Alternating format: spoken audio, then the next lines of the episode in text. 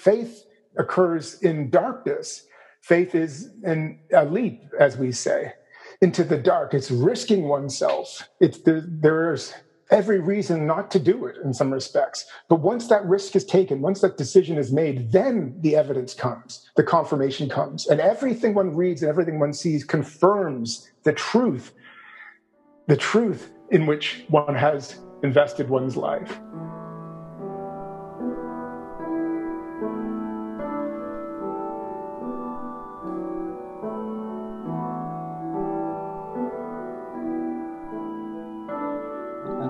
But where does one start?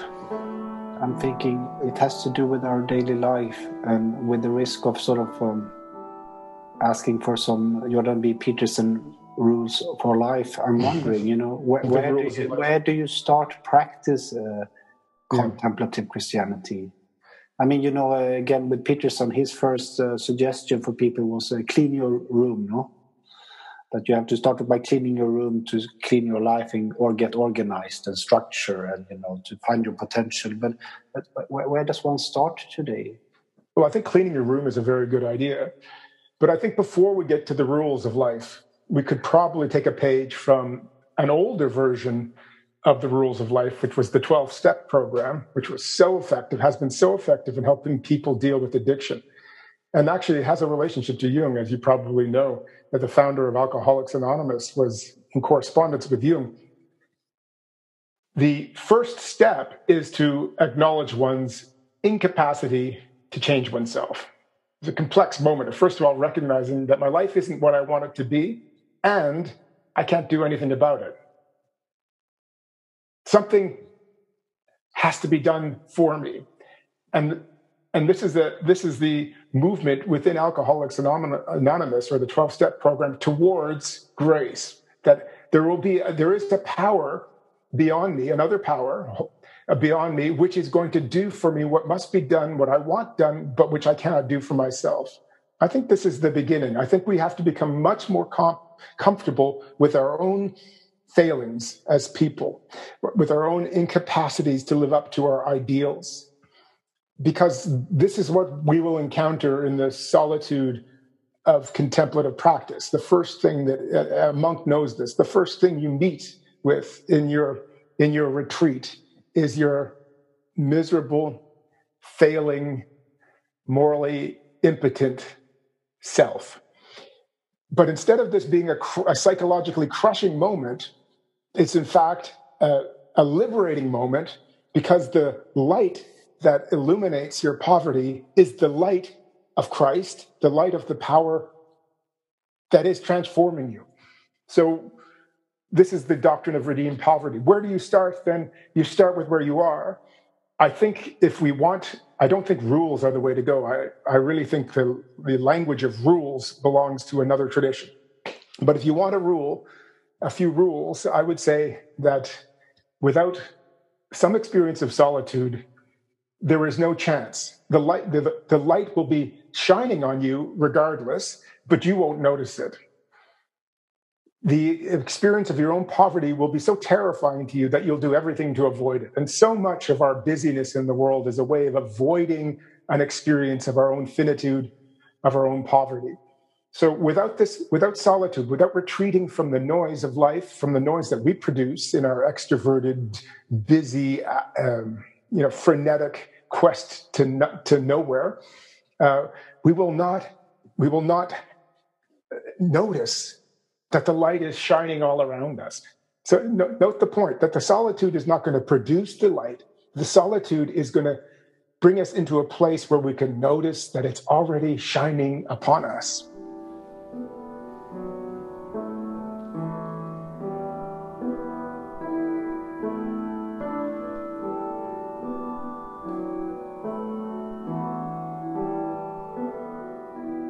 And then, secondly, I think we, we, we need to move from this position of solitude into a position of being with one another in a different way.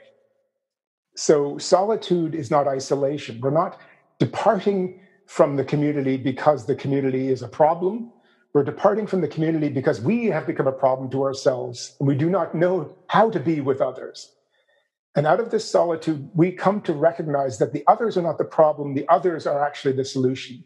The future that we are longing for is a future with one another. Love is the not just the origin of life, but it's the goal of life. It's where we want to go. We want we want to be with others in such a way as to enjoy them and free them for their own path and to experience the same kind of respect and freedom uh, from them uh, with respect to ourselves. A perfect community is what we're longing for. And that's what all the energy is about. We, we want to be in communion with one another.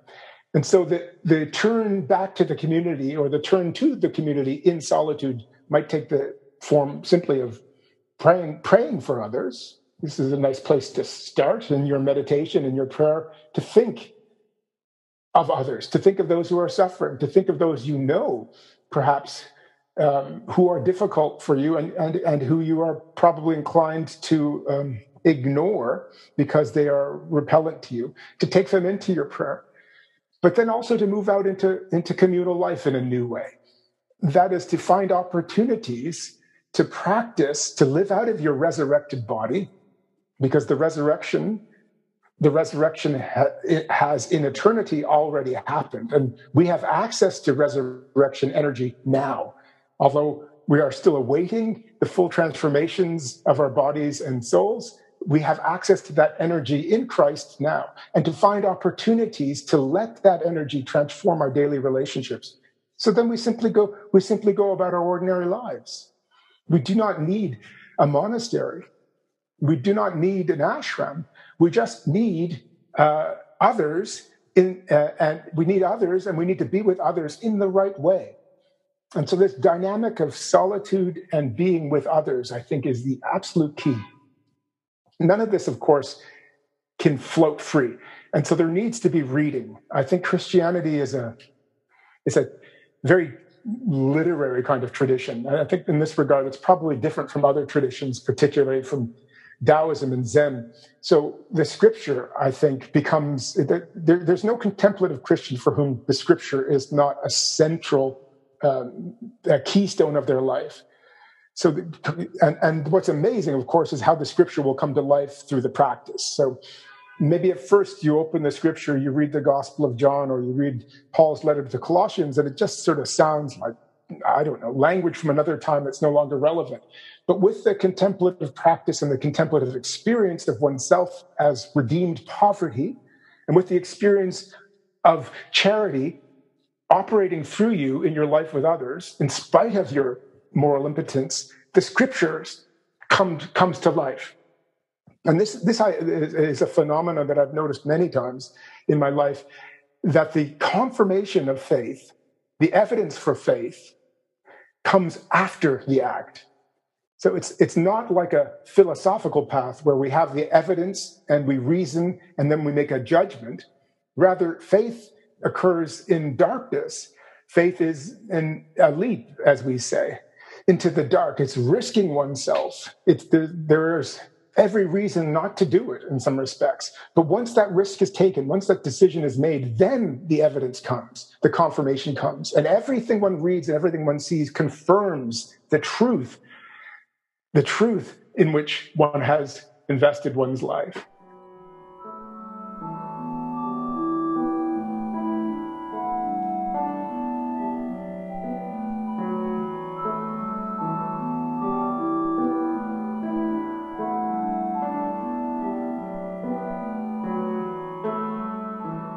And then you know I, then we, we we simply have to recognize after you know that our lives are not our own and that we have a vocation. And this vocation is not our own construct. And to live our life to live our life uh, the life that is given us to live to, as best we can. So whether we're teachers or students or middle class uh, executives or uh, wor- working class laborers in an amazon fulfillment center wherever we are uh, to accept the path that we've been given as adequate. That is, through this and in this, I too can enjoy the Christ, that this too is Christ, that this has been, this is not an accident. that the Father, to speak the, that language, that Trinitarian language, the Father has ordained this path for me as adequate to adequate for me. I, I don't need to alter the externals. I need to alter the way in which I pursue the, the, the, the path allotted to me. I, those are not rules. It's just trends, you could say. And then once we recognize, of course, that no rule is, is adequate, we can pursue uh, whatever rules we like. So I, in my own practice, have learned immense amount from psychoanalysis, from the practice of uh, um, active imagination, um, from yoga and seated meditation. For years, I think I, I was pretty much a Zen practitioner in a Christian community. Uh, it was immensely important for me to experience this stilling of my mind through the regulation of my breath. That's not a path of salvation. It wasn't, it wasn't through that practice that I experienced the light of the Christ, but it, it was a practice that allowed me to, to enjoy it, you could say, to stay with it, to, to, to cease doing what I habitually do, which obstructs the light, and allow it to illuminate my life more regularly, more uh, without interruption. And one finds, you know, that the, the, the peak religious experiences don't become nearly as important then because one's whole life is full of religious experience. I was teaching a class the other day in philosophy and mysticism, an undergraduate course, and the student asked me, Have you ever had a mystical experience? And I hesitated because at first I didn't know how to answer because I understood what she was thinking about. She was thinking about a peak religious experience, a moment where, you know, the veil parts and we see God, you know, we're lifted out of ourselves, or even as something supernatural happens to us. And I think, yes, if I if I think if, if I if I pause for a moment, I could probably find moments in my life which I could describe as extraordinary or mystical but they have faded in significance to me for me in, in the years because what i'm interested in is ordinary religious experience. I want my whole life to be religious. It's not i'm not looking for a single moment that would stand out from all the other moments as the site of the sacred everything else being dark and profane but i want to experience everything as sacred. And so the christ becomes in a curious way a daily experience, as ordinary as breathing. Nothing extraordinary is needed. Rather, the ordinary has to be unveiled for what it is, as extraordinary in all of its ordinariness.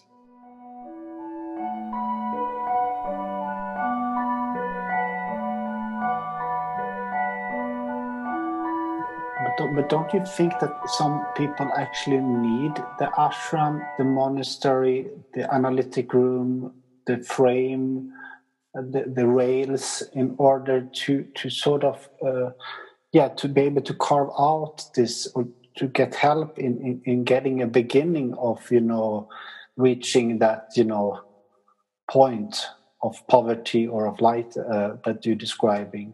Don't you believe a part of the problem is that there are no rooms or there are rooms for that but those rooms are yeah within psychoanalysis or within the ashram uh, but it's not like the church is probably not the first place we would think of going to today at least not i if i would want to sort of start practicing this I know. I think you're right. I think something is needed. What is it that we look for in the monastery in the ashram in the yoga studio. And I think what we look for is a teacher.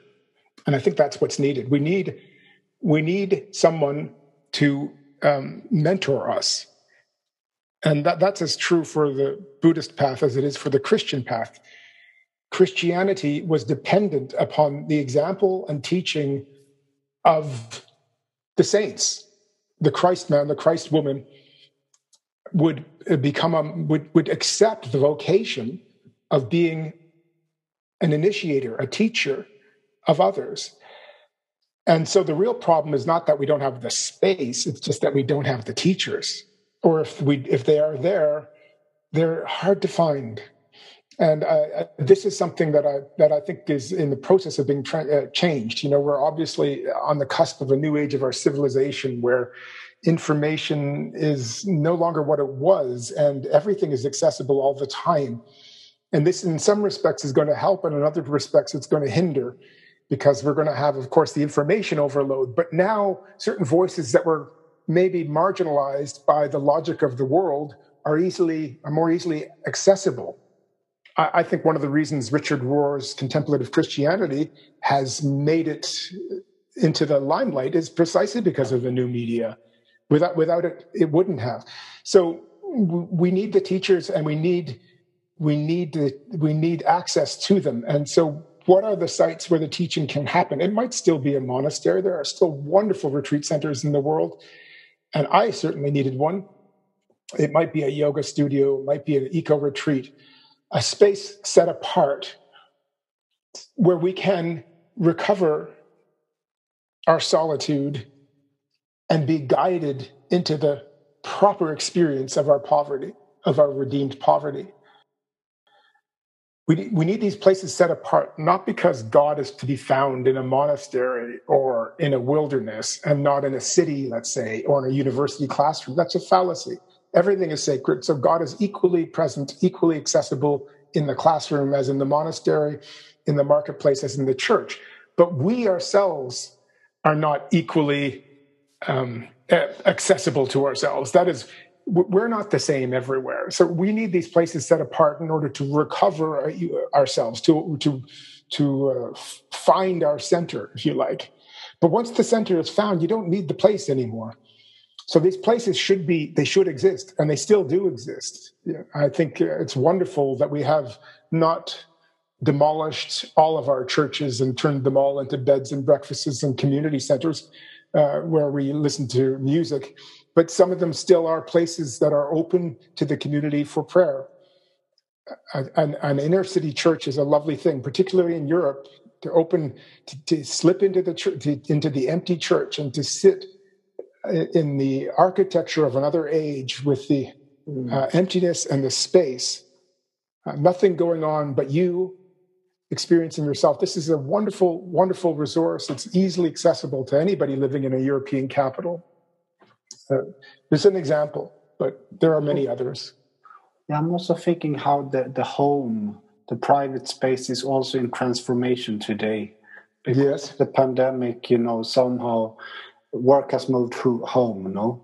So now people are doing home office. So work has moved from the workplace and it's moved home into the private sphere. So people are rebuilding their homes to have a workspace where they can do their Zoom calls or whatnot. But it also introduces, you know, yeah, again, the public into the private space. And what what when, what I was thinking about when you spoke was the necessity or maybe the need for a for a shrine I think it's crucial. I think there should. I, I've, I always need one. There always needs to be a corner of my my house, my home, my apartment, wherever it is, where I can go and close the door and uh, return from the busyness of my overactive mind uh, into the center where the light is always shining I always need that. And Jesus, too, he said that. You know, they asked Jesus, How are we to pray? And he said, Well, when you pray, don't make a big noise for others to hear. Rather, go into your room and close the door and pray in secret, and your Father, who knows all secrets, will hear you. What Jesus is saying is keep a space for yourself, for your practice. What you do in that space is not nearly as important as maintaining this space. And I think that's the point with regard to rules you know, there should be a practice, there should be rules. What they are is not so important. They might change. You know, the, the, the spiritual life is a dynamic thing. One one grows in in in the spirit. One so the practices one had when one was 25 are no longer needed anymore. Uh, for me right now, uh, equally important as a as a space in the home is an opportunity to get outdoors and walk uh, under the trees in the sun you know with with some experience of the non-human natural world thriving around me that's that's where i pray best these days. That was not always the case. Uh, so as i say the the the what here is not nearly as important as the how. What how, however however you find your place your your center that's what needs to be protected so that you can go from this uh, temenos into the world and realize that everything is sacred. It's a little bit like the ladder, you know? You don't need the ladder when you get to the top, you can kick it away. But uh, ladders are still required for those who are not, you know, for those of us who still are climbing.